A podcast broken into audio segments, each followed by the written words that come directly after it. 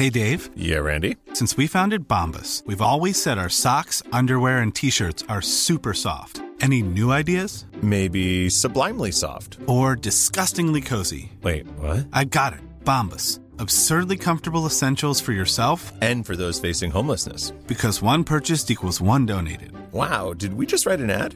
Yes. Bombas. Big comfort for everyone. Go to bombas.com slash ACAST and use code ACAST for 20% off your first purchase. Hi, this is Craig Robinson from Ways to Win, and support for this podcast comes from Invesco QQQ, the official ETF of the NCAA. The future isn't scary. Not realizing its potential, however, could be.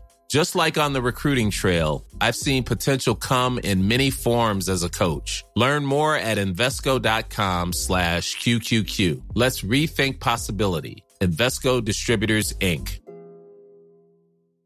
Mother's Day is around the corner. Find the perfect gift for the mom in your life with a stunning piece of jewelry from Blue Nile. From timeless pearls to dazzling gemstones, Blue Nile has something she'll adore. Need it fast? Most items can ship overnight. Plus, enjoy guaranteed free shipping and returns. Don't miss our special Mother's Day deals. Save big on the season's most beautiful trends. For a limited time, get up to 50% off by going to Blue Nile.com.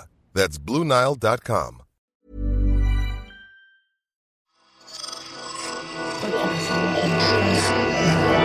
Esse podcast é, apresentado por b9.com.br.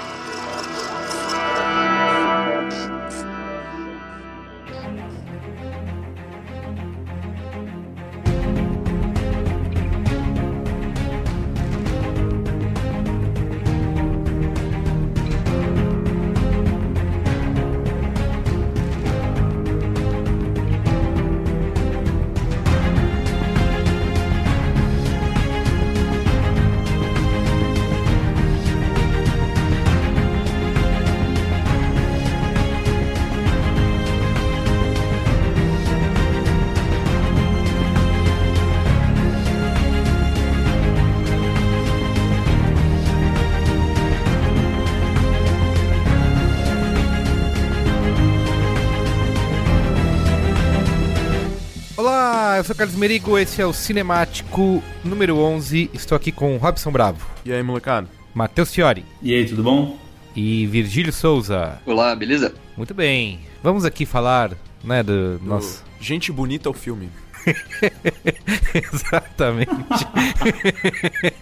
Vamos falar de, aproveitando, né, a estreia de Canção em Canção, do Isso. nosso querido e misterioso Terence Malick, né? Vamos falar sobre o filme, sobre um pouco também da carreira dele e também fazer aqui o nosso topzera do semestre. Topzera do semestre. A galera gosta de listas, né? Isso, porque já estamos aí, né, caminhando, já começou o segundo semestre, né, adentro, mas vamos relembrar, até porque o cinemático surgiu aí já por meio, né, Sim, desse é. semestre, são vários filmes a gente deixa... Deixou de falar, não- depois. Exato, não falamos, então a gente vai fazer aqui, cada um vai fazer sua listinha e vamos comentar aí o destaque. Isso aí, você, amigo ouvinte, é, imagine qual seria a rasgação de seda se o cinemático já tivesse saído na época do Logan. Apenas imagine. E esse é um problema, porque eu não gostei tanto aí. Ih, Nossa, ó, ó a polêmica. Polêmica. Ia sem problema nada, ia ser um programa de Eita. duas horas aqui. Ia, a gente vai ficar discutindo. Muito bem, então tem um momento mais antes, né? Momento antes, momento antes. Momento antes é divulgar a família B9 de Isso podcasts. Você pode acessar b9.com.br barra podcasts. Tem podcast para todos os gostos, para toda a família, Sim, né? todos nossa, os dias. Da nossa família para a sua família. Nosso amigo Robson, que tá aqui no papel oficial de fazer o jabá do Mupoca, né? O Jabá do Mupoca oficial. Mupoca, é, a gente gravou um episódio essa semana. Episódio que, inclusive, teve a participação deste que vos fala e a participação de Jéssica Corrêa, que também já esteve aqui no Ah, sim. Cinemático, Verdade. falando sobre a nova bolha que tá surgindo aí de startups. Olha só. Depois da, da grande outra bolha da internet. Vai sair aí semana que vem. Quando esse episódio do Cinemático tiver no ar, o Mupoca já vai estar também. Olha só. Então, um teaser aqui, né? Teaser, teaser do Mupoca 72. Tá bom. Ô, Matheus, fala aí. Faz tempo que você não fala do plano aberto. Ah, é o Plano Aberto, que é o site onde eu escrevo sobre cinema e um pouquinho de televisão. facebook.com.br Plano Aberto site. É, e é isso aí, tem crítica lá do Song to Song do Melick. Tem do- da maioria dos últimos lançamentos. E tô comentando também agora Game of Thrones. Ó, louco. muito bem. Vou ficar de olho, hein? O Vigílio podia fazer o jabá aí, mas ele deve estar triste com o time dele. Ah, isso com certeza. com certeza. Esse, esse ano podia acabar se dependesse do Atlético. Mas meu jabá, a gente vai falar dos melhores filmes do semestre e aí todos os que eu vou citar tem texto no B9. Então, Olha. pra quem não, não conseguiu acompanhar na, na época do lançamento, tá aí a oportunidade de voltar lá nos arquivos e, e ler algumas coisas. Boa. aí. Você pode entrar, se você entrar ali no B9 e clicar logo no menu tem um artigos, só você clicar ali você vai acessar rapidamente os textos do Virgílio. Que são todos incríveis e bem redigidos. É, tem alguns leitores dele que discordam lá. Você pegar os, tem Ah, os comentários. os comentários Semana muito que vem a gente conversa mais sobre isso. Tem gente que discorda de muita coisa. Tem uns comentários demais, assim. Quando ele dá cinco estrelas, é... aparece alguém pra reclamar. Quando ele dá uma estrela, aparece alguém pra reclamar. Enfim, não dá pra agradar Não todo dá mundo, né? todo mundo, né? Mas é divertido. Quando não tinha estrela, aparecia gente pra reclamar. É verdade. Não Que, que não tinha estrela. Também quero divulgar aqui o bot, né? Bot. O bot tá trabalhando, tá com salário em dia. Tá. E toda vez que entra um podcast novo, você é avisado no seu Facebook Messenger. Isso. E para acontecer isso, você acessa m.me barra B9 Podcasts, conversa com o botzinho, diz que você quer receber e você vai ser avisado. E aí o bot que tá turbinado, toda vez que chegar um podcast novo, você vai ficar sabendo em horários... É, isso. Tem, às vezes em horários... Às vezes em horários alternativos. Isso, mas... Mas geralmente em horários Ontem, ontem rolou um às 11 da noite aí. É, mas geralmente em horários que respeitam Geralmente, geralmente. Geralmente, geralmente. Mas quinta-feira, né? À noite, Ah, a galera tá na rua. Pô, que é isso, né, gente? Vamos, Tá, tá. vamos, vamos curtir também. Tá bom, então vamos lá. É... De canção em canção. I didn't know why I was coming to this party. And then I saw you and I thought, oh, that's why.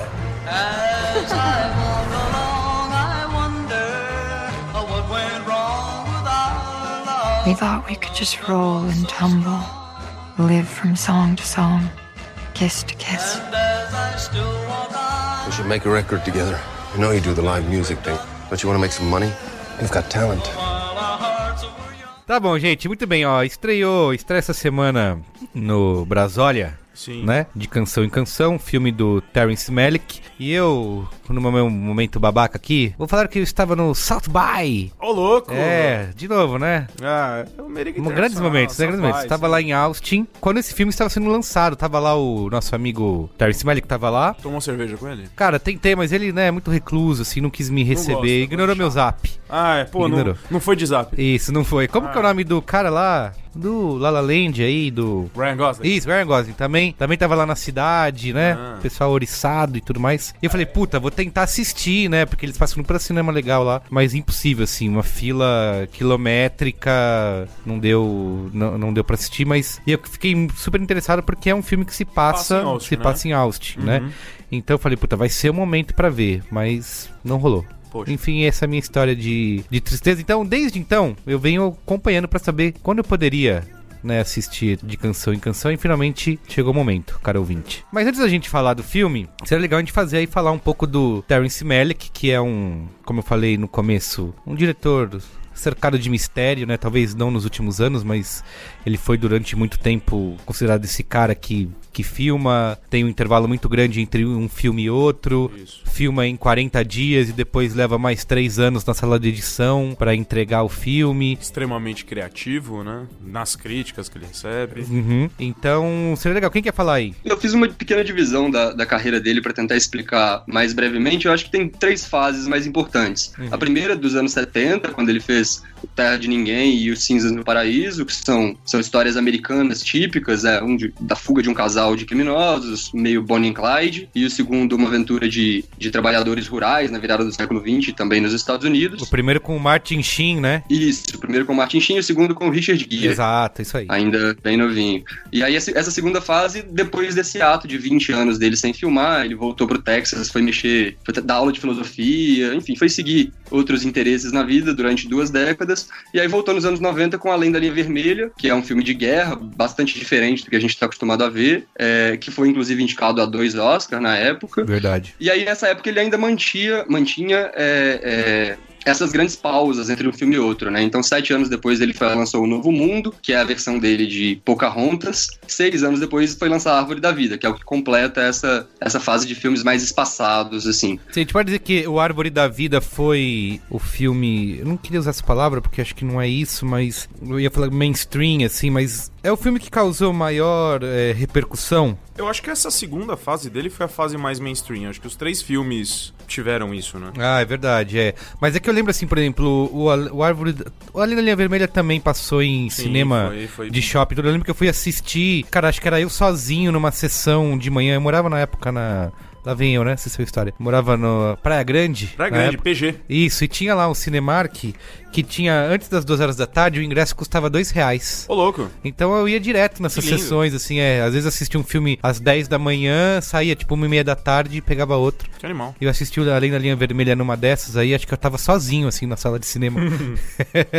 e dos filmes dele é o que eu mais gosto, assim. Seus dois reais financiaram a carreira dele. Exato. Pô, gente, é dois, de dois em dois reais no período de 10 anos. Exato, olha aí. Vai que, né? Vai. Então. É, então, porque tirando o Novo Mundo, o Além da Linha Vermelha e o Árvore da Vida foram bem até que. Teve uma saída bem grande até, né? Foi, foi parar em cinema. É, o Árvore da Vida também, eu lembro disso, assim, até por causa, acho que. que também tem ah, essa característica do cinema do Melick, que ele trabalha só com esses. É, principalmente nessa segunda fase aí. É, Cara, tem um elenco de Sim, 10 grandes mundo. estrelas, né? De, é, é. de gente. Eu lembro que além da linha vermelha rolava esse papo de que muitos atores que participaram ali, grandes nomes, no final acabaram nem estando, não aparecendo no filme, né? Uhum. Rolou toda. É, o, o, George Clooney aparece na última cena só. Isso. E, o nome dele na época já significava alguma coisa. Uhum. Aconteceu com outros caras também. Acho que nessa segunda fase a, a, a, grande tônica era essa. Muito se falava dos atores excluídos dos filmes dele, né? Na, na sala de montagem. Porque justamente, ele levava 5, 6, 7 anos para montar um filme, e aí ele ia tirando um bocado de coisa. O Christopher Plummer mesmo, que fez o, o Novo Mundo, disse que nunca voltaria a trabalhar com ele. Caramba. Porque é esse esquema de você chega sem roteiro, com uma basezinha de roteiro que depois vira outra coisa. No Árvore da Vida, o Champagne teve uma reação parecida também, de, pô, eu achei que o filme que eu ia fazer era uma coisa, e na verdade ele ficava andando pelo deserto, murmurando pela praia e contemplando. E é, olhando, olhando os prédios modernos, mas assim, em termos de ação, ele não tinha muito o que fazer mesmo, né? Sim. É, o Árvore da Vida, é, o Brad Pitt traz traz audiência, né? Os caras no o 12 anos de escravidão, é, com a o cara dele, italiano é. lá que fez polêmica porque a cara dele é gigante e ele aparece por pouquíssimos minutos no filme. Então é, tem esse elenco mais estrelado, né? Sim.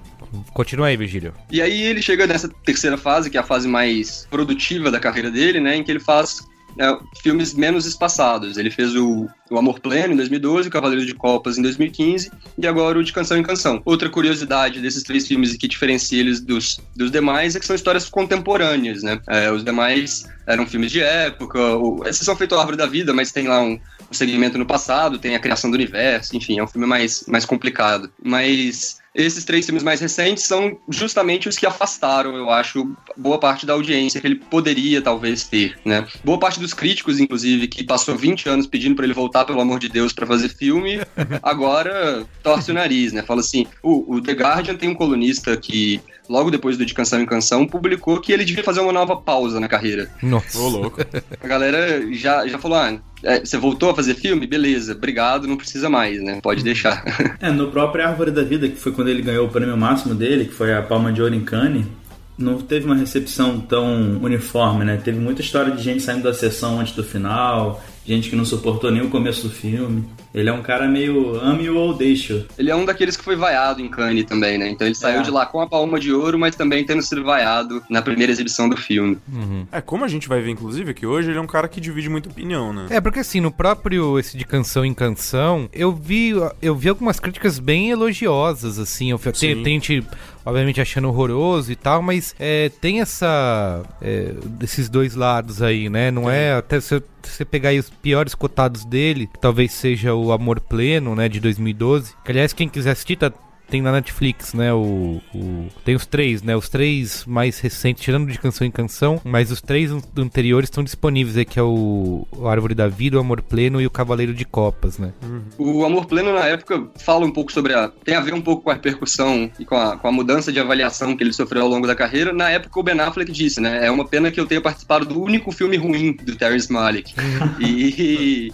E depois disso, eu acho que ele não falaria mais isso, né? Porque o Cavaleiro de Copas já tem, já tem muita gente que detesta radicalmente. Esse outro, o de Canção em Canção, eu acho que recuperou um pouco dos, dos aliados do Malik. Você acha que tem a ver com ele Por- Porque assim, ele veio nesse, nesse ritmo aí de filmes tão espaçados, né? Levando é, 20 anos, 10 anos pra retornar a lançar um filme novo. Aí de repente ele com- começa a fazer quase que. Não é um por ano, mas. Como, por exemplo, a Árvore da Vida e o Amor Pleno é de um ano pro outro, né? É, um, um intervalo bem curto de tempo, assim. Vocês acham que essa falta de, digamos, maturação das ideias, da edição dele é o grande problema? É o que, é o que causa isso, assim, de ter essa queda, digamos, na, na, na aceitação da crítica? Eu acho que pode ter a ver um pouco com esse- essa falta de, de tempo para as coisas serem, serem desenvolvidas e maturadas, né? Até porque não são histórias simples, né? Eu imagino que deve ser difícil para burro montar um filme desse, né? São fragmentos e planos que muitas vezes não se conectam ali. E aí você tem que produzir sentido a partir da montagem. Mas eu acho que tem a ver também com essa mudança de, de, de estilo dele mesmo, né?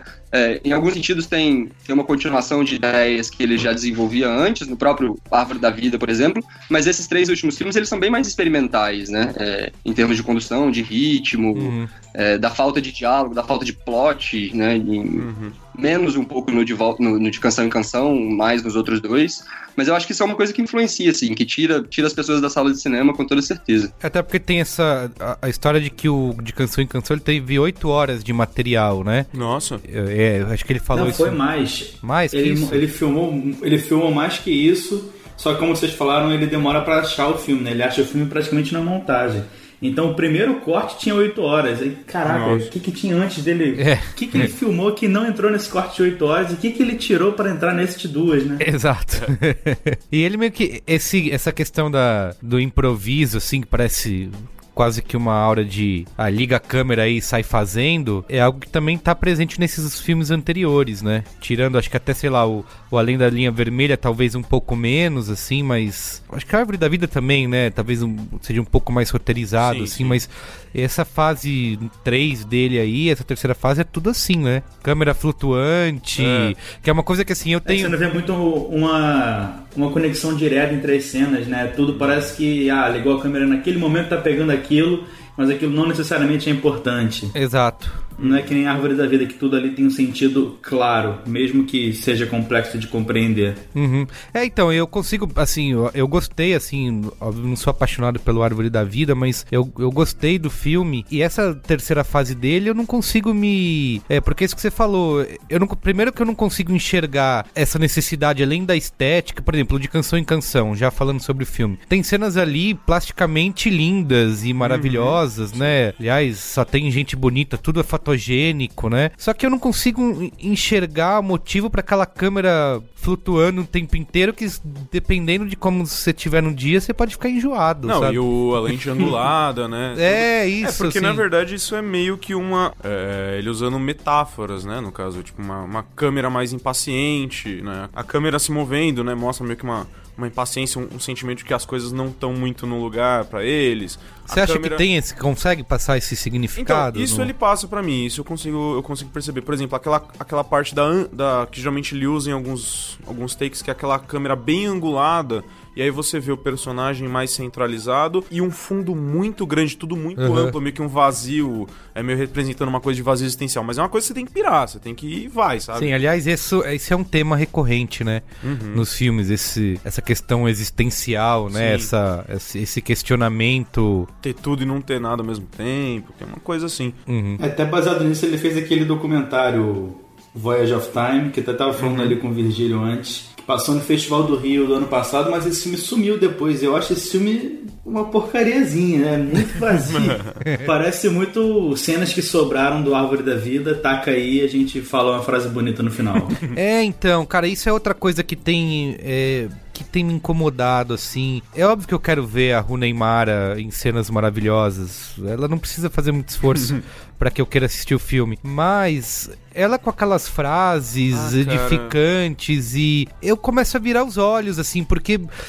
Primeiro que eu não consigo entender é, se ele tá criticando aquelas pessoas porque elas são fúteis e vazias, ou se ele tá realmente é, abraçando aqueles problemas e tentando entender o que tá acontecendo. E aí quando vem aquelas frases, né? é- é, p- parece que é uma coisa meio meio óbvia, assim, né? Quase é, brega, assim, digamos, sabe? Um discurso um pouco. é, Eu entendo que, que o diretor tá querendo fazer poesia no cinema, né? Que é Uhum. que, que seja talvez essa a intenção dele. Mas não sei, assim, não, eu, tudo bem que eu também não sou um cara muito poético, mas não consigo me conectar com isso de, de alguma forma, né? Cara, é no. Enquanto eu tava assistindo o filme, eu comentei com a Jéssica, eu falei, só falta eles falarem tudo em francês. Porque é, é- é essa pegada, assim. É, é- Bom, já adiantando um mínimo traço da minha opinião, eu não gostei. Não adianta, já, não, não adianta o mínimo traço, já. Tá. Então, eu não Manda gostei tudo. tanto do filme. Pra mim, ele soa muito como um trabalho de faculdade de cinema. Porque, assim, ele é- é- parece que, tipo, a pessoa pegou O Virgílio nessa hora tá cometendo. É, um- o, o Virgílio vai, vai pegar uma ponte aérea até São Paulo aqui pra querer me matar. Vai pra tocar a campainha ali. Vai. Assim, eu não achei ele péssimo, mas eu achei pra mim ele soa muito. Ele parece muito isso. Ah, mano, trabalho de faculdade de cinema, sabe? Pegou várias referências, pegou uns ângulos é, meio diferentões, é, com, a, com a câmera na mão pra mostrar essa impaciência, pra refletir o seu sentimento. E aí outras cenas muito bonitas no tripézinho, parece stock shot, coisa linda. É, é, eu, tava, eu tava comentando que parecia um, um Tarkovsky sem tripé, sabe? Tudo contemplativo em alguns momentos e tal. Eu, eu não sei, eu achei que não me. Não me pegou muito, não, assim. É. Eu fiquei interessado, fiquei querendo, ok, pra onde isso vai? Aham.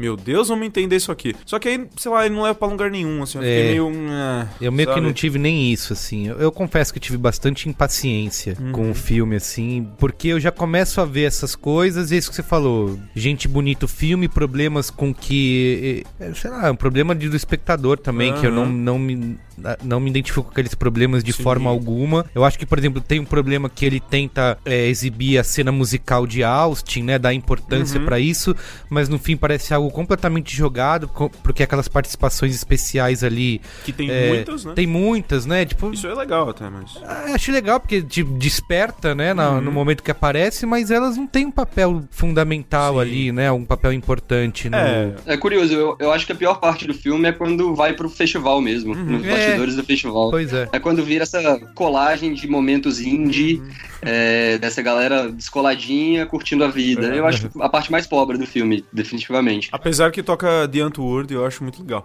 É, mas assim, é, nisso, é, eu achei que, ok, beleza. Chama Song to Song. Ela, a Rooney Mara fala isso logo no, lá, nos primeiros 20 Sim, minutos do sim. filme. E aí você, ok, a ideia é essa. é, as músicas que aparecem, elas traduzem o momento que tá sendo, que tá acontecendo, a letra das músicas e tal. E meio que isso, entre aspas, resume aquele micro capítulo ali e ele passa pra um próximo. Uhum. Eu só achei que ficou faltando tocar Love Bizarre Triangle do New Order. Isso pra mim foi, isso pra mim tirou um ponto. Desculpa. Mas fala aí, Virgílio, a gente só tá espinafrando aqui. É.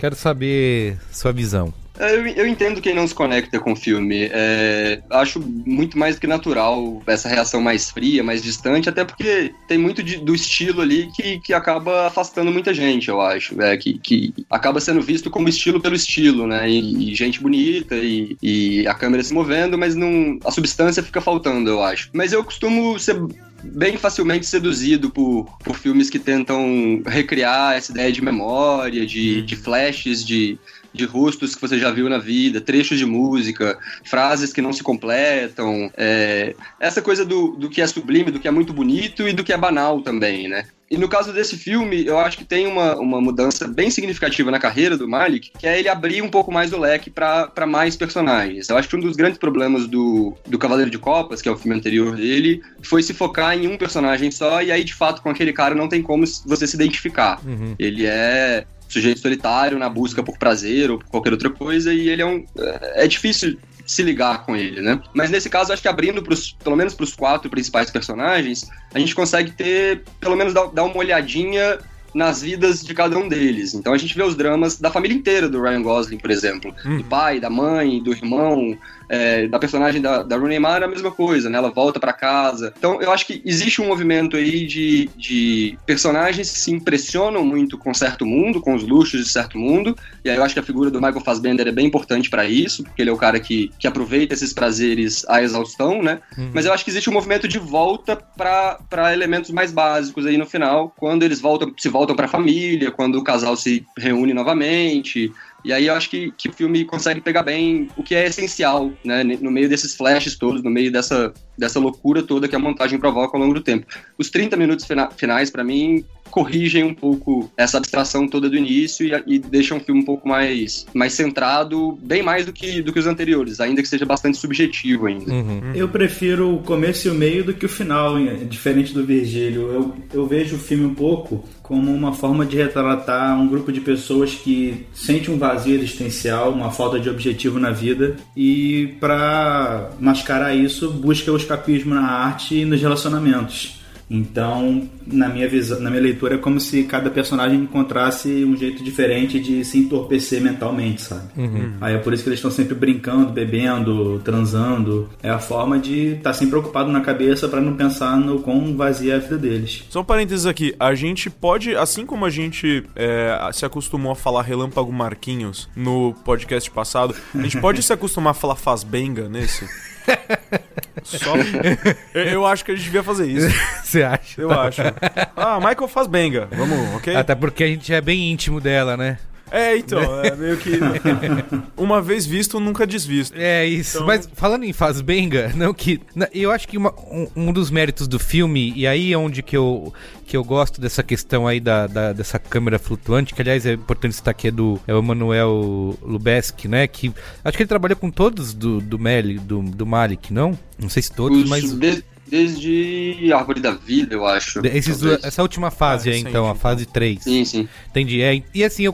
Porque nesses momentos de intimidade do casal, eu acho que isso, essa foi a parte mais legal, assim, porque ele realmente consegue transmitir isso. Essa intim... São personagens ali que você acabou de conhecer e aquele relacionamento deles parece uma coisa é, natural, provocativa, é, erótica, assim, ao mesmo tempo ser. Sei lá, não tem cena de sexo no, no filme, né? Mas ele consegue trabalhar muito bem com isso. Eu acho que nesse momento essa fotografia ela colabora para isso, mas no restante do tempo eu acho cansativo assim, sabe? Não sei se de repente se fosse uma coisa um uso mais econômico ou guardado para esses momentos, ela teria um impacto maior. É que eu acho que né? também tem a, aí a gente pode reconhecer também um pouco da, da mão do Melick, que é essa coisa do OK, a gente tem a linha guia, a gente vai dar uma improvisada e tal, mas o trabalho, né, que ele que ele fez de é, fazer os atores se, se interarem muito bem. É, você o próprio Michael Fassbender no filme ele fala: Ah, a hora que é, é ele fala sobre a, a Rooney, o personagem da Rooney Mara e do Ryan Gosling. Ele fala: Ah, que eu tenho aqui e tal, mas o que eles têm é, é, é amor. E, e, você vê que ele Sim. sente inveja disso. Ele, ele sente inveja daquilo verdadeiro que eles têm. Uhum.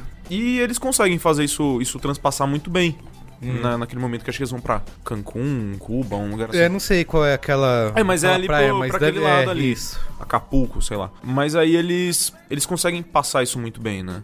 Então isso também tem um pouco de, de mérito, assim, pro, pro, pro diretor, né? O que me incomoda um pouco é que as atuações são muito repetitivas. É, é então. A atuação a Rooney Mara com o Ryan Gosling. A Rooney Mara rodopia muito, o né? tempo todo. É. Eles fazem tudo dançando. E o Michael Fassbender, toda hora ele ajoelhando e beijando a barriga de alguém. Cara, é, cara, é verdade. Eu não sei o que acontece que a Rooney Mara só rodopia e eu não sei o que tem na barriga daquela mulher. Toda hora alguém põe a mão, alguém olha pra barriga da Rooney Mara. Daqui nove meses, Jesus vai nascer. A impressão que passa é que ele filmou 500 versões e não sabia qual botar no filme. Ele, ah, vou botar todas, então. É, vamos por todas. É, assim, eu sei que é um elemento que só quem, quem fica olhando, parece que a gente que fica gravando um podcast aqui fica preocupado com isso mas para mim já é um elemento distrativo é a questão de você saber que o roteiro é, é mínimo, né? Então uhum. ele trabalha ali com, com os atores improvisando e eu fico assim, cara, como será que a conversa com essa galera? Cara, ele reúne é... o pessoal antes de começar a gravação e aí, gente, vamos fazer o seguinte, ó, vocês vão viver aí a vida louca e a câmera tá ligada aí, mas ah, esquece. Aí que entra o, o Descubra, né? Aí que eu preparo de, de atores e tal. E eu acho que, eu imagino que isso deve ser um preparo bem grande que ele tenha. É mais ou menos o que o, o quer dizer, dizer, mais ou menos não. É o que o, o Linklater faz naquela trilogia do antes lá. Uhum. Né? Que ele, ele tem uma linha trilogia guia. do mais antes? É, do mais antes. Ele tem uma linha guia e aí o Ethan Hawke lá e a, e a outra atriz eles vão falando. E, meu, é sem corte, vai. É 20 minutos numa cena deles vivendo a vida pegando busão. e ó, vocês têm que sair daqui e parar aqui. Conversem. É, isso é um trabalho de, de- do diretor com os, é, com os atores de fazer eles entenderem o personagem, entender ah, motivações e tudo mais, né? Vivendo a vida. É, eles vivem Pegando a vida, o busão. Né? Pega- É, no, no- acho que no primeiro ou segundo filme é. A é gente no faz primeiro isso- filme tem uma cena deles pegando Tem, busão tem, e tem. conversando. A gente faz isso todo dia e não tem um filme sobre Pois isso, é. né? Geralmente a gente tá de Tá vendo? fone, a gente não tá É. falando com ninguém. Tá vendo? Isso é o mérito do diretor de dar poesia pra coisa. Você olha a gente vivendo a vida andando de busão, você acha que não tem nada demais pra contar. E aí chega um diretor desse e fala, putz, E a chance de falar. é tem uma isso, história aí. É isso. Tem até o Patterson, que é só sobre isso. É um motorista de ônibus que escreve Uhum. poemas. E é a vida merda dele sendo retratada por duas horas. Que, de- que aí no fim do dia ele chega em casa e vira o Kylo Ren, é isso? Não, mas pô, agora que você falou, tem uma parada que justifica muito se ele virasse Kylo Ren, né? Ah, é? A parada do cachorro. Ah, tu não viu, né? Não vi, olha o spoiler. Eita! Se você, se você assistir o filme como se fosse a origem do Kylo Ren, vai ficar muito engraçado. Vai fazer muito sentido. Eu vou ver isso, eu vou ver dessa forma com, com certeza. Eu acho que pegando no que vocês falaram dos atores, e eu, eu acho, acho que eu gosto do trabalho deles. É, uma coisa que o Hessel, Marcelo Hessel do Omelete, escreveu, que eu achei até interessante. Ele fala que eh, sobre o uso de atores conhecidos, né, de rostos conhecidos é, no filme, e, e- e o que ele diz é que esse jogo de atração e de repulsa da câmera, né, que tá o tempo todo chegando, se aproximando, saindo um pouco mais, é, acompanhando os personagens transitando bem livremente pelos cenários, ela depende muito de um ator com rosto magnético Hum, pra funcionar, né? Tá. É, porque senão você se desliga total ali, né? Se a câmera rodopia e não tem ninguém minimamente interessante ali pra se olhar, ou alguém que você conheça, eu acho que o filme se perde um pouco, se perderia um pouco mais, né? E acho que talvez justifique um pouco, o, além do- da questão financeira, né? O uso de atores tão conhecidos, assim. Eu acho até que o elenco encaixou bem nisso, porque você vê que a Rooney Mara ela tem um rosto um pouco inocente, que é a personagem que tá um pouco indecisa. Aí o Ryan Gosling é o cara que, pô, todo mundo acha ele perfeito e tal, e ele tem um rosto mais angelical, é, todo delicadinho. O Fassbender já tem um rosto um pouquinho mais grosso e ele sempre faz papel de vilão. E ele retrata um pouco o lado mais sombrio do ser humano, enquanto o Ryan Gosling é um personagem mais bondoso. Então acho que encaixou um pouco, além disso que você falou do rosto magnético, Não esquece da Kate, Kate Blanchett, Blanchett. pelo amor de Deus, porque esse é o Porque momento. ela é linda.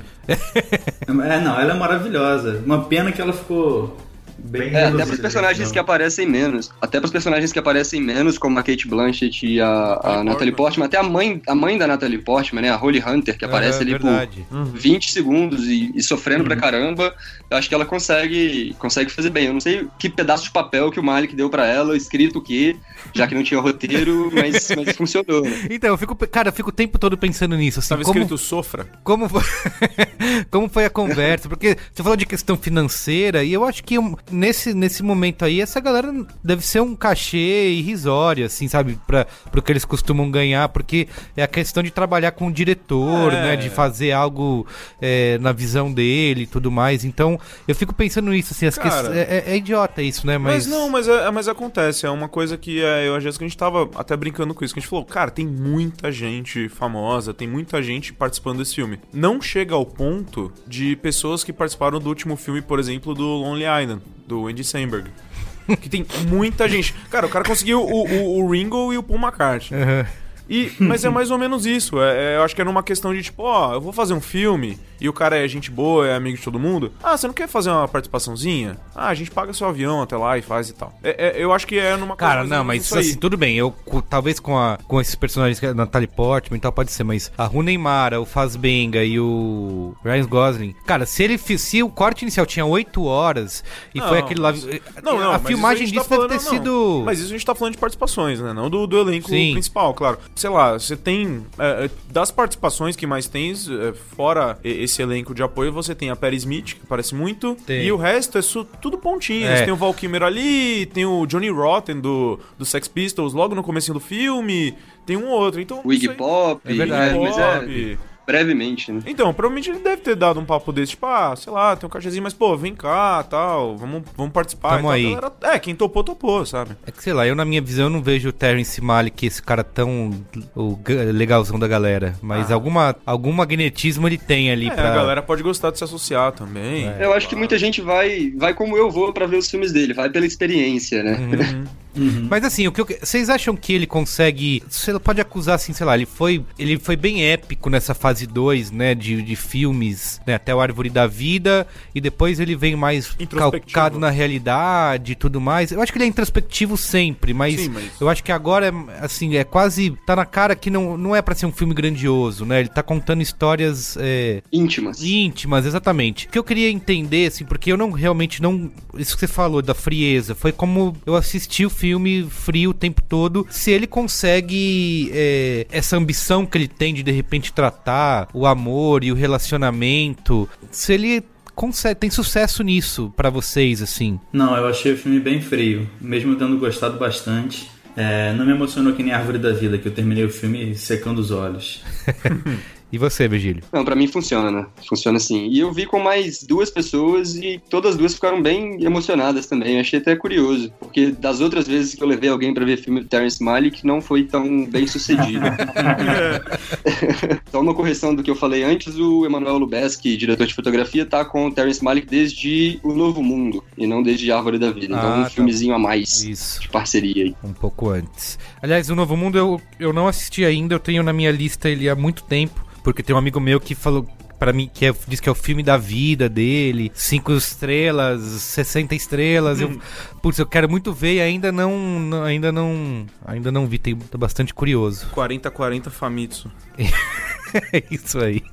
Nossa, você resgatou essa aí. Nem existe mais, né? Famitsu? Eu É acho o- que não. Acho eu que, acho. é. tá- acho que a revista existe mais o merda. 40 40. Eu É, o di- vi uma 40, nota que eles não- iam tirar. Não, agora é só 10 de 10 higiene. Tá, tá bom. É, nota, então? Eu vou dar duas estrelas. Eita, que cruel. Amargo. Amaro. Agora sou eu que tenho um, um toco embolorado no lugar do coração, né? Você só gosta de filme de criança. É, exato. Tô chorando com. Até com carros 3, mas com. ser- seres humanos reais eu não, não me É. emociono. Mas carrinhos falantes. Porra, Caís falando são incríveis, não é mesmo? É, tá bom. Quem mais? Bom, eu tô quase no Carlos Merigo. Eu dei duas estrelas e meia. Puta, ele, pra mim é um filme que ele me deixou intrigado, mas ele saiu de nada pra ir pra lugar nenhum. Putz, é que isso você usou uma palavra intrigado. Eu acho É. que eu, quando assisto o filme, eu fico assim, é, cara, tem coisa aí, sabe? Ou eu não tenho capacidade de, de resgatar isso, de achar isso que tá ali, ou realmente não tem e ninguém mais tá achando, mas é, é, a impressão que eu tenho é essa, assim, é, falta alguma camada pra eu conseguir me conectar com, com esse filme, alguma experiência de vida, sei lá. É, mas eu- não- não é uma coisa assim, tudo bem, minha nota é baixa, mas pô, não, é- não é que eu tô dizendo que é um filme horroroso, Uhum, sabe? sim. É simplesmente isso, não. é, tem alguma coisa aí que eu não consegui encontrar, sabe? Ah, é, então, é, eu Você achei... não beijou barrigas o suficiente. Não, não. Da Neymar principalmente. Mas talvez fosse isso. É, pra mim foi isso, assim, ele, ele saiu de um lugar, ele foi pra lugar nenhum, e na maior parte do tempo, ao invés de soar inventivo, reflexivo, introspectivo, ele soa um pouco mais pro pedante. Entendi. É, então... Que é, aliás, que é uma coisa que o Malik é bastante acusado, né? Sim, é, é, eu, eu, eu, pra mim soou mais pedante do que tal, tanto que eu brinquei que só falava eles falam em francês. É por isso que eu, eu, eu dou eu dou dois e meio, mas eu acho que é um filme que as pessoas precisam ver pra cada um ter a sua opinião, exatamente. Lógico. Ele é um filme que vai dividir muito mesmo. Viver a experiência. É, e gente rica e frustrada sempre joga squash ou tênis. Isso é. Tenham regra. isso em mente. É. Esse é um trope do cinema. Trope do cinema. Assistam esse filme, vão ver Match Point depois, vocês vão ver que isso acontece.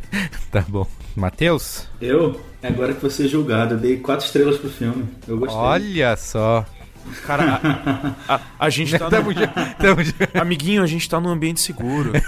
Pode falar, não tem problema. Eu acho que dentro da proposta filme funciona muito. Eu só não consegui me emocionar mesmo, mas eu, eu gostei. As imagens falaram comigo. Eu senti uma dialética ali, uma construção de sentido interessante. Muito bem. Só falta você, Virgílio. Tô com o Matheus, quatro estrelinhas também. Acho que ainda tá um pouquinho longe dos melhores trabalhos dele. São esses da segunda fase, na minha opinião. Eu concordo com, com seu amigo que disse que o Novo Mundo é um filmaço. A Árvore da Vida é um filmaço. Além da Linha Vermelha é um filmaço. De canção em canção, não tá, tá quase lá, mas, mas é um bom filme, nota 4 também. Passou de ano. E ele, vai, ele tem um novo filme já aí, né? Pra. Tem um projeto que dizem que talvez saia esse ano. É sempre difícil confiar, mas. Caramba, mas... 2017. Uma coisa curiosa é, ele já deu entrevistas dizendo que ele abandonou esse esquema de não usar roteiro. Podemos ver uma coisa diferente. É Michael Fassbender de novo, Segunda Guerra, mas sai, tá em pós-produção, sai eventualmente. Eu tinha lido que ele ia parar de usar a câmera desse jeito mais vivo também, que ele ia começar a filmar convencionalmente. Comprou um tripé. Comprou um legal. tripé. Comprou um tripé. Ele, ele foi, ele foi ali na Santa Efigênia, comprou um Manfrotto. Sobrou uma grana aí. né? É, sobrou 300 reais. Ele falou, amigão. Seus dois reais, amigo, seus dois reais. É verdade. Foi os- Caiu na conta dele 20 anos depois. Você que financia essa merda, cara. Pô, mas ele já terminou então de filmar, tá nessa. Agora tá lá. Não, mas é sempre assim. Esse filme mesmo, eu acho que ele foi filmado em 2013 ou 2012. Ele demora anos pra Ah, é verdade. Eu também ouvi falar isso aí, que tinha. Que o filme já tava, tinha sido filmado há um tempão. Tá bom então. É, agora vamos pro top zero do semestre? Topzera, meu.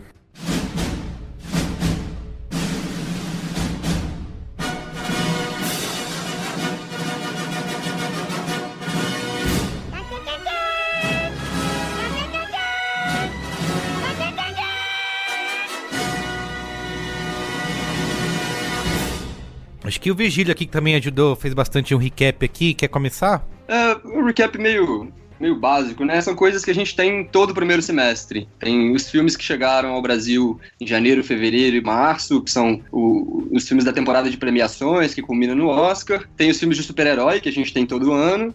Tem o início dos, do verão americano, do verão do hemisfério norte, com os, os primeiros blockbusters do ano. E alguns filmes originais, principalmente filmes de gênero, que acabam tendo mais sucesso. Então, pegando nessa relação aí, a gente teria, sei lá, a confusão entre Moonlight e La La Land, que foi um marco do início do ano. É a gente teria Logan, é, Guardiões da Galáxia 2 e Mulher Maravilha, que são filmes bem diferentes no mesmo universo de, de filmes de super-herói.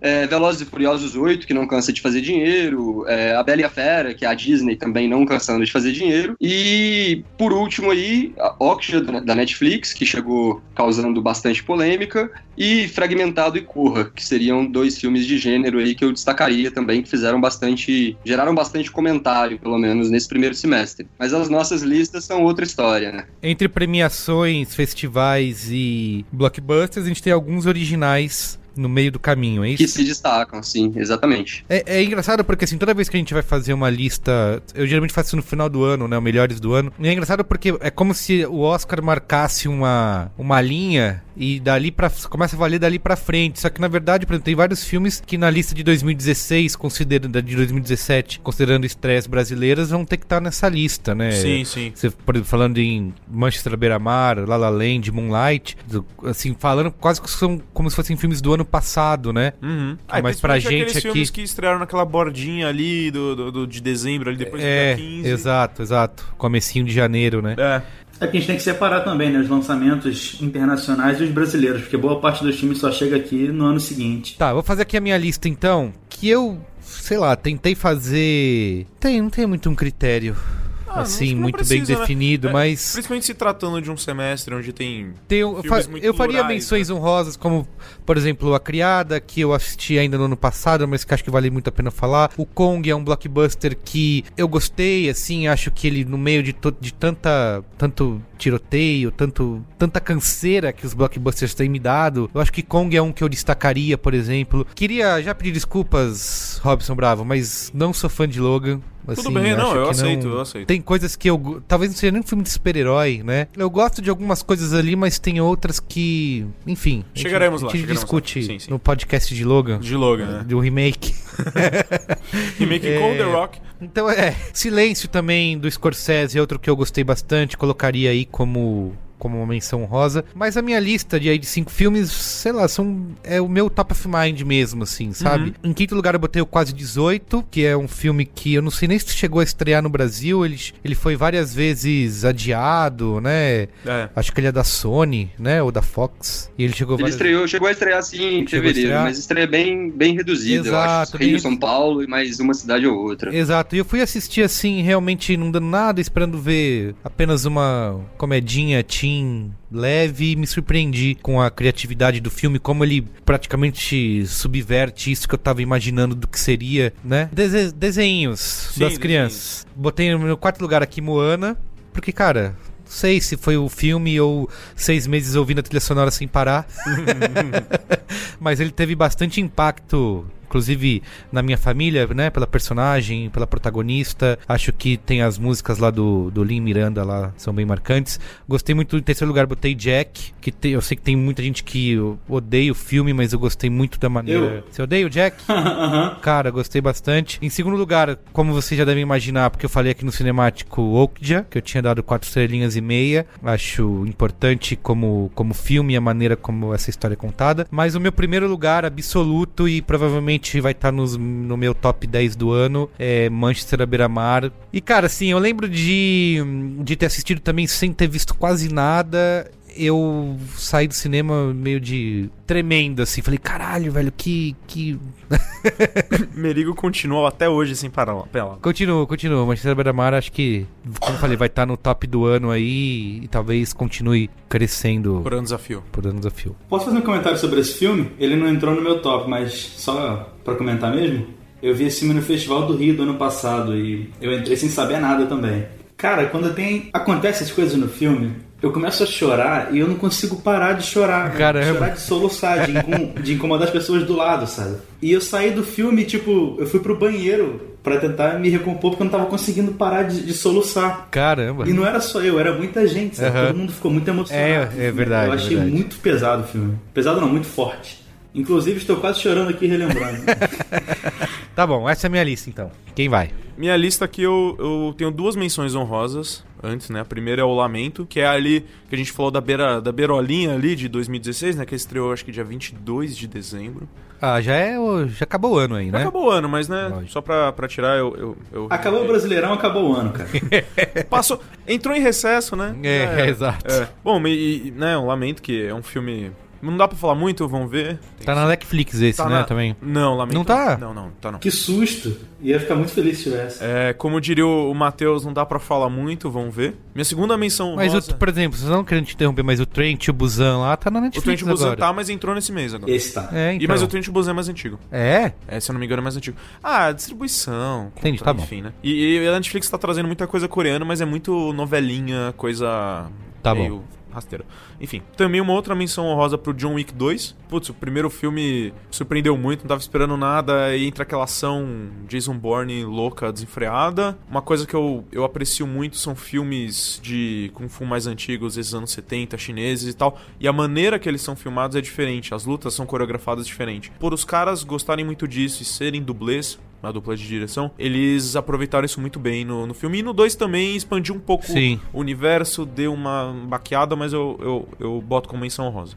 E agora pra lista, né? É, meu quinto lugar é Okja. Muito bem. Quarto lugar, Mulher Maravilha. Meu terceiro lugar é Moonlight, que é, acho, eu acho um filme de uma sensibilidade, assim, ímpar. Meu segundo filme é o, é o A Criada, né? O último do Shamrock Park. Por acaso ele também é do ano passado, mas ele veio pro circuito... Verdade. Não, estreou no Brasil esse ano. Então, é. ele veio pro circuito esse ano e aí ficou essa, esse papinho. E como ele é. Ele também é muito bom, eu não consigo deixar ele de fora. E meu primeiro lugar.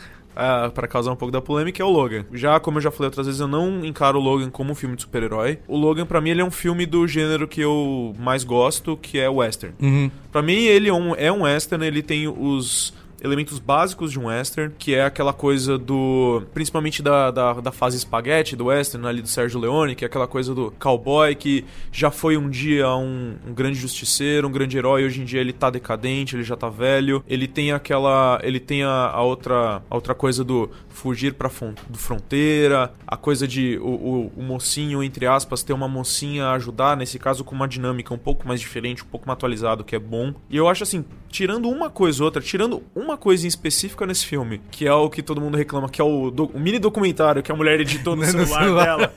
tirando aquilo, que, né, quebra um pouco, é, pra mim ele é um, ele é um filme nota 5, assim, impecável. Eu acho que ele...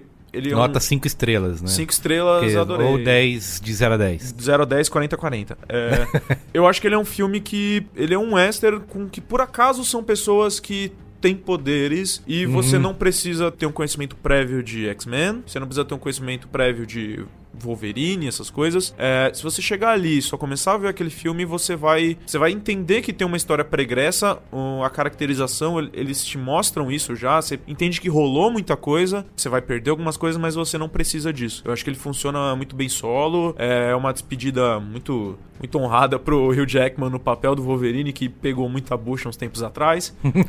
e, cara, eu acho é um filme sensacional, assim. Pra mim, é- é, foi o primeiro. Muito bem. Matheus? Então, em quinto lugar, eu, eu tô na escolha de Sofia aqui, tô na dúvida até agora. Tô entre Ao Cair da Noite e Manchester à Beira-Mar. Vou botar Manchester porque é o filme que mais me fez chorar. É, em quarto, Silêncio do Scorsese. Achei um dos filmes mais injustiçados do, do Oscar. É um filme muito contemplativo e eu entendo quem não gostou. O pessoal saiu mais cedo da cabine da impre- de imprensa. Sério? Mas, Eita. sim, Ah, não. Aconteceu isso. Tinha, tinha gente no celular na cabine de Que imprensa. isso? Você anotou o nome pra É. eu nunca mais ler a- nada dessas pessoas? Olha, é uma pessoa que faz vídeo no YouTube, mas eu não vou expor aqui. Ô, louco, eu É uma sei pessoa é. famosa, infelizmente. Sei Caramba. quem é, ô louco. O silêncio eu gostei, eu só não gosto do final, assim, mas. Eu, Eu como gosto, filme- eu, acho justo. É, quase que eu dei spoiler, não vou falar o final, mas eu gosto do final. É, o, o que eu não gosto no filme é que tem momento no, no meio dele que dá a impressão que a trama não tá andando, que tá acontecendo um monte de coisa, mas que não acrescenta muito. Pensando assim, cara, o, o Scorsese é o contrário do Malik, pra mim, do Malik. É. Porque o Malik, assim, eu, eu, eu tô vendo isso, mas eu quero que ele chegue logo ao ponto e termine. O Scorsese, eu Aham. tenho a impressão que eu ficaria assistindo eternamente aquilo ali. Fica aí, faz filme aí. Não... É, sem falar Não que o, precisa- método, o método também é completamente oposto, né? Porque o, o Scorsese não grava nada se ele não tiver um storyboard do jeito que ele Ah, sim. quer. É, ele É, só grava. crer, é ele faz o filme inteiro em storyboard Isso, é primeiro verdade. e depois ele grava. Aham. Tá bom, desculpa de novo aí, Matheus. Continua. Eu não vou, eu não vou mais te interromper. Terceiro lugar é Moonlight. É um filme que eu gosto até de ir além e não ver como um filme sobre preconceito, é, mas um filme sobre autoaceitação, um filme de autodescoberta. Como as pessoas precisam, às vezes, aceitar uma condição que elas não aceitam ou por preconceito ou por medo e abraçar isso. E, e achei um filme muito emocionante. É, em segundo, é um filme que, não sei nem se vocês viram, um filme que quase ninguém viu. É uma animação franco-suíça chamada Minha Vida de Abobrinha. Foi uma das animações indicadas no Oscar, Isso, né? foi. Foi outro filme que eu chorei copiosamente em casa assistindo. Caramba, quero ver. E tem só 66 minutos, isso que é legal, dá pra ver numa, numa tacada só. É a história de um menininho que a mãe dele é alcoólatra e acontece uma coisa ele tem que acabar indo pra um orfanato. E o filme é muito sobre abandono, solidão e, nossa, o jeito que, que ele trata as relações das crianças que foram abandonadas lá do, do orfanato é um negócio assim. É muito forte, sabe? É, dá vontade de você terminar o filme e adotar uma criança. É, é sério. E em primeiro lugar, A Criada, meu filme favorito do ano, do Chan-wook Park. Show. É, o que eu mais gosto em qualquer filme é quando o filme me surpreende. E esse filme faz isso de 10 em 10 minutos. Então, é, maravilhoso. Virgílio, você. Vamos lá. É curioso, tanto o Matheus quanto o Merigo colocaram né, no top 5 filmes que perderam o Oscar de melhor animação pra Zootopia. É, Engraçado. verdade. E é engraçado que É eu gosto verdade. muito de Isotopia. Eu gostei. Eu gosto de Isotopia, só Eu que... também gosto. É, É engraçado. uma categoria forte esse ano, então, É. né? Pelo menos com, com três filmes memoráveis. Rapidinho pela lista aqui, o quinto colocado, Manchester à beira-mar. Sou fãzaço do Kenneth Lonergan. Quem não teve oportunidade, vai atrás do Margaret, que é o filme anterior dele. A versão do diretor, que tem três horas de duração. É isso que eu ia te perguntar. Muito eu, eu não, bacana. eu não vi ainda o Margaret, mas estava nessa dúvida aí que qual versão que eu deveria assistir. Olha, eu não vi a versão de o corte de cinema, eu só vi o corte do diretor. E pra mim tá perfeito, não precisa tirar nada ali. Boa. Então eu, eu recomendaria ir atrás dela. Tá bom. Em quarto lugar, o Corra. Foi uma grande, grande surpresa do, do, do Jordan Peele esse ano. Um filme que sabe usar elementos de gênero para contar uma história bastante atual, bastante relevante. Moonlight, vocês já citaram algumas coisas aí, mas é, é um filme que certamente muda o, Barry Jenkins, o diretor dele, de patamar. Né? Ele sai de, de filmes bem menores e, e aí ele consegue uma projeção bem, bem maior, independente de Oscar, independente de qualquer uma dessas coisas.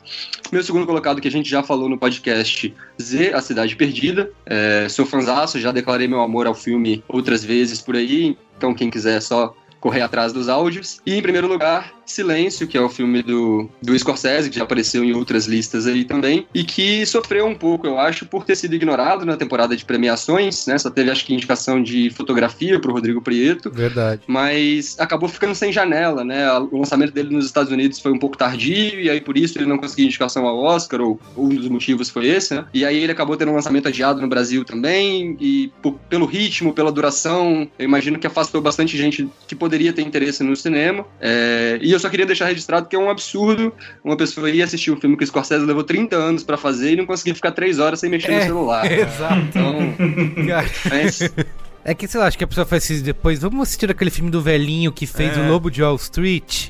E- Não, o pior é que a pessoa Vamos conhece. ver pra falar. Conhece, né? É, é, eu acho que é mais uma questão de. Vamos ver pra falar que eu fui. Mas foi legal que teve um esporro. Tava lá o Mário Abad, que é o presidente da Associação de Críticos do Rio. Ele chegou e começou a estalar o dedo. Ô, ô, guarda isso aí, pô, guarda o celular. Aí a pessoa ficou mó sem graça. Você vai falar mais de silêncio aí, Virgílio? Não, acho que tá resolvido. E aí vale lembrar que todos esses cinco filmes têm texto no B9, e in- inclusive os textos desses cinco filmes são maiores do que a média do B9. Tá do, do Silêncio eu me lembro que é bastante grande, do Moonlight também. Então tem bastante coisa lá pra quem quiser Quando conferir um Virgílio, pouco mais da quando o minha Virgílio opinião. gosta, o texto é longo. É, aproveitando também, o- os, tirando a criada, que eu não sei porque eu não escrevi, mas pretendo, os outros cinco filmes que eu, que eu citei, tanto o segundo, terceiro, quarto e o quinto e o Ao Cair da Noite, que ficou de fora, também tem texto lá no site. E curiosamente também ficaram bem grandes, porque eu gostei muito. E quando Virgílio deve entender, quando a gente gosta, a gente não quer parar de escrever sobre o filme. Muito bem, então a lista geral ficou o seguinte: a Criada, que ficou com uma citação em primeiro e uma em segundo lugar. Moonlight teve três citações em terceiro lugar.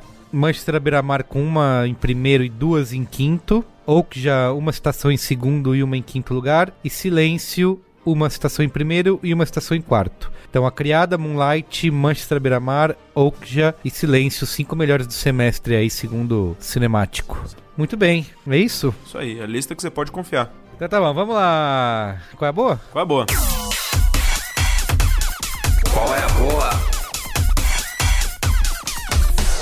Tá bom, quem vai começar aí? Vou começar só porque a minha já foi, pode ser? Pode. Já falei por alto do Margaret, então fica a recomendação para o filme ainda anterior do Kenneth Lonergan, o Conte Comigo, que é um filme com o Mark Ruffalo, bem bacana, bem, bem devagar, bem lento, bem no clima de Manchester à beira-mar. Então, quer sofrer um pouquinho, é, é, a, é o indicado.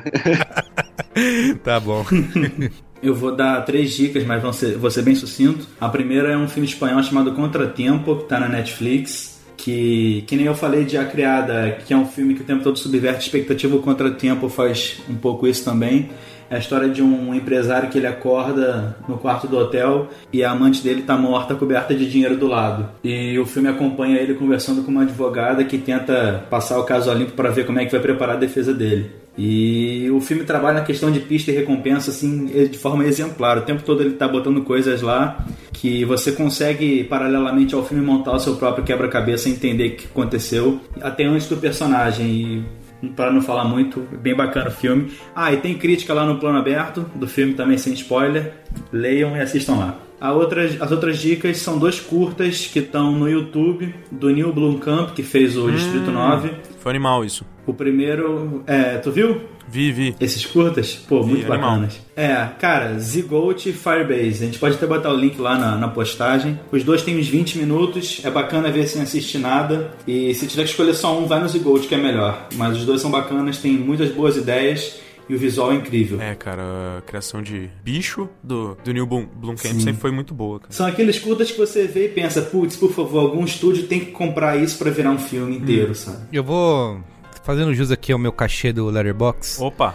Né, recebo Milhões. mensalmente, milhões. Eles lançaram uma, uma nova. Eu sou, já falei aqui em outro cinemático que eu sou fã do site, acho que é o- a rede social que eu mais uso. Eles lançaram hoje um showdown, que eles chamam, que as pessoas já faziam isso é, é, livre, por livre Uhum. vontade. Eles resolveram organizar isso num- numa página especial que você pode acessar letterbox.com/showdown. tá? Digita Letterboxd Showdown no Google que deve aparecer. E é uma página que reúne. é, eles sugerem toda semana um novo, um novo tema, né? Um novo desafio. E as pessoas têm que criar listas de cinco filmes dentro desse critério. É só você usar a tag lá que eles dão, que acho que. Não sei se tem alguma especial, mas você tem que usar Showdown lá nas suas Uhum. tags. E aí no fim do, da semana eles vão compilar essas listas aí pra ver quais são os filmes vencedores. Então o tópico dessa semana é Animal Farm, né? Que é criação, né? Fazendinha. É, fazendinha. Não, não nessa da história infantil, né? Não, Fazendinha, verdinha, solzinho, animais felizes. É. Podia, mas não é. Fazendas industriais, É. né? Que inclusive aproveitando a estreia aí que rolou Okja. no. Na verdade não é do Okja, mas é do. O Okja provavelmente deve estar bastante cotado nessas listas, mas do Planeta dos Macacos, Uhum. né? Ah, é porque, é porque né, foi lá fora, aqui no Isso. Brasil só agosto. Exato. Aí tem alguns outros temas que eles já colocaram aqui, que é, por exemplo, espaços confinados, é, Boat Life, é, Ultimate Car Chases. Documentários musicais. Tem é verdade, tem documentários musicais, tem mesmo. Filmes femininos, né? Wonder Woman, remakes favoritos e tem de estreias marcantes. Inclusive, um dos, dos melhores cotados nessa lista de estreias marcantes é o do Terrence Malick, o Terra de Ninguém. Também muitas pessoas colocaram. Então é isso, assim, eh, eles organizaram essa, essa, essa, essa brincadeira que a galera já fazia. É que já existia, Já né? existia, e aí toda semana eles vão lançar um tema novo. Você cria sua lista, bota ali a hashtag, e aí participa e aí eles compilam pra gente descobrir quais são os melhores votados pela comunidade. Que inclusive, fora essas listas, né, o que já rolava antes da- do pessoal fazer as listas, tem umas listas muito, muito irônicas e muito engraçadas com títulos gigantes. É, é legal a galera dar uma Exato, procurada. é muito bom isso. Uma coisa legal, porque acho que de toda lista de filme na internet, é, essas listas coletivas, pelo menos, é quando eles colocam as listas individuais, né? E isso é uma coisa que o Letterboxd tá, tá feito pra receber. Exato. Então tem lá a lista dos mais, dos mais citados, né? Dos destaques, mas tem também as listas, listas às vezes com 50, 80, 200 filmes sobre o tema que, é que dá pra aí. fazer uma pesquisa mais, mais aprofundada, até, né? Se, se os destaques interessarem. Então é, isso é bem, bem legal. em cima os destaques, olha que são 20 filmes, né? E aí embaixo disso tem a lista da galera que participou. E é isso que você falou, tem lista de todo quanto é tipo de tamanho aí, pra quem quiser se aprofundar. Então é isso. Quem não, não ainda não está, recomendo. E segue a gente lá, né? Quem entrar no Letterboxd, Ah, segue é, segue lá. nós, segue nós. Bom, vou, vou finalizar aqui. Ah, não teve nenhum, não teve banda ainda, então. Não tá teve bom. banda ainda, agora vai ter. Tá bom. É, inclusive vai ser só a dica de hoje. Da semana passada que eu trouxe o Aloha Howley, essa semana eu vou continuar na, na toada do, do Surf Music e eu vou trazer meio que o, o que pra mim é, a- é a melhor banda brasileira de Surf Music e é um dos grandes bastiões que trouxe esse levante, trouxe. que, que ajudou a- a subir esse. Esse estilo que é o The Mullet Monster Mafia. Muito bom. É uma banda de Piracicaba, é um trio que existe desde 2009. Eles são uma banda de surf, eh, de surf music com bastante influência do punk, do metal, da, da zoeiragem moleque, e, e que eles denominam o, o som dele como surf trash lenha. É, é, é, um- é uma música, é uma surf music só que mais ritmada, mais rápida, com, com a bateria mais de hardcore. E ela já tem quatro álbuns lançados, é, um EP e um disco ao vivo. É, se você procurar no Spotify, você acha alguma coisa deles. No YouTube tem tudo também. Eles fazem muita turnê pela Europa agora. Aqui no Brasil, eles têm uma- um certo reconhecimento, é, mas na Europa eles são muito grandes. Eles fizeram uma turnê na Europa no passado, estão indo agora de novo fazer. É um pessoal muito gente boa, eles são muito legais. Eles estão em contato com gravadora, trazendo bandas independentes pra aparecer também. É, vale a pena muito procurar quem não conhece. E só mais uma coisa que é o seguinte: é de tempos pra cá, eu tô, todo programa eu trago pelo menos uma banda, alguma coisa. Se você ouviu essas bandas, se você achou legal, é, além de ir atrás e ouvir, ver que a gente tem bandas de rock, rock legais que você chega no, no YouTube mesmo, digita o nome deles, você já ouve, já, já conhece o trabalho. Se você tiver a oportunidade, vai no show dos caras, prestigia, compra camiseta, merch, porque é um jeito de fazer essa, essa galera continuar existindo e continuar rolando e fazendo coisa legal pra todo mundo ouvir. Pra muitos é o único jeito, inclusive. E né? pra muitos é o Então, único jeito e tem um pessoal que consegue viver disso e seguir esse sonho e fazer um trabalho até um trabalho relevante, um trabalho que faz uma diferença, sabe? Você podia criar uma É playlist, aí. hein, Robson? Posso criar, inclusive, inclusive eu já tenho uma playlist Olha só. no Spotify é, disso. É, não tem tanta coisa porque é, tem uma banda ou outra que eu escuto.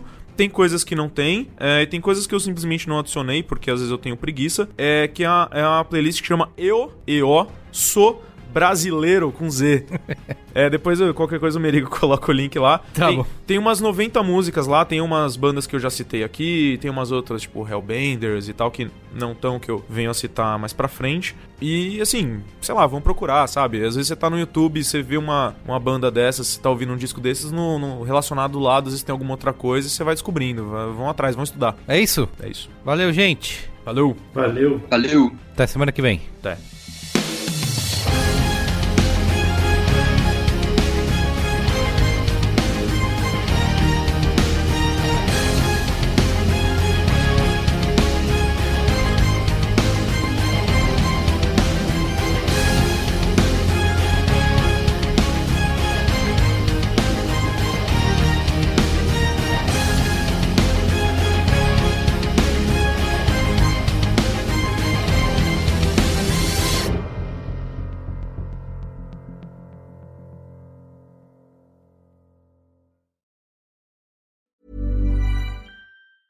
Hey, it's Danny Pellegrino from Everything Iconic.